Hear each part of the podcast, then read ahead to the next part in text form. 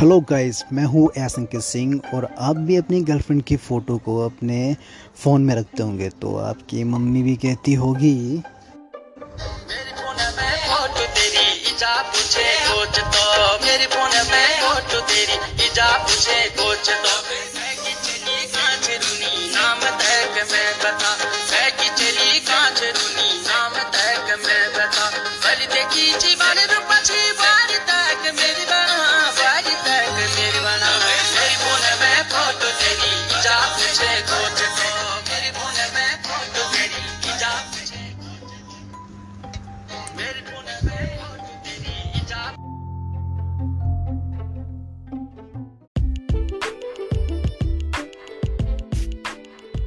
Hello guys मैं हूँ S Singh और आज आपको बताने वाला हूँ, एक सुनाने वाला हूँ, एक छोटी सी कहानी।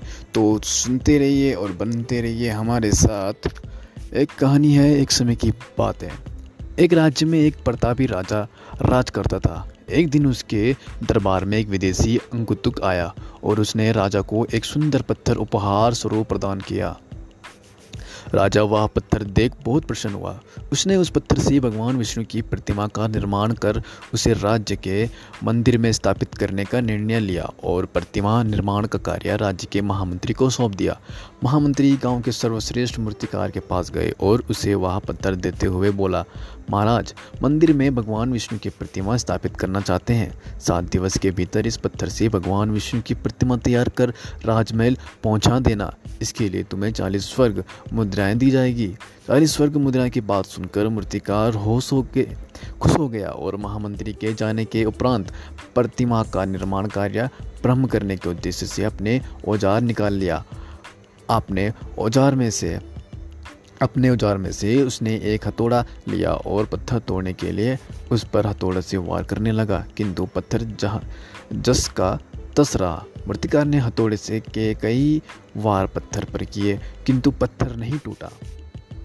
पचास बार प्रयास करने के उपरांत मूर्तिकार ने अंतिम बार प्रयास करने के उद्देश्य से हथौड़ा उठाया, किंतु यह सोचकर हथौड़े पर प्रहार करने के पूर्व ही उसने हाथ खींच लिया कि जब पचास बार वार करने से पत्थर नहीं टूटा तो अब क्या टूटेगा?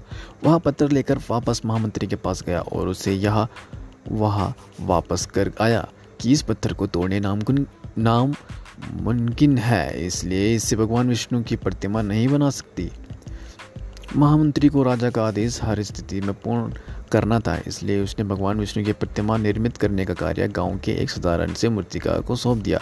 पत्थर लेकर मूर्तिकार ने महामंत्री के सामने ही उस पर हथौड़े से प्रहार किया और वो पत्थर एक बार में ही टूट गया। पत्थर टूटने के बाद मूर्तिकार प्रतिमा बनाने में जुट गया। इधर महामंत्री सोचने लगे कि काश पहले मूर्तिकार ने एक अंतिम प्रयास और किया होता तो सफल हो गया होता। और चालीस स्वर्ग मुद्राएँ का हकदार बनता। तो इससे हमें क्या सीख मिलती है?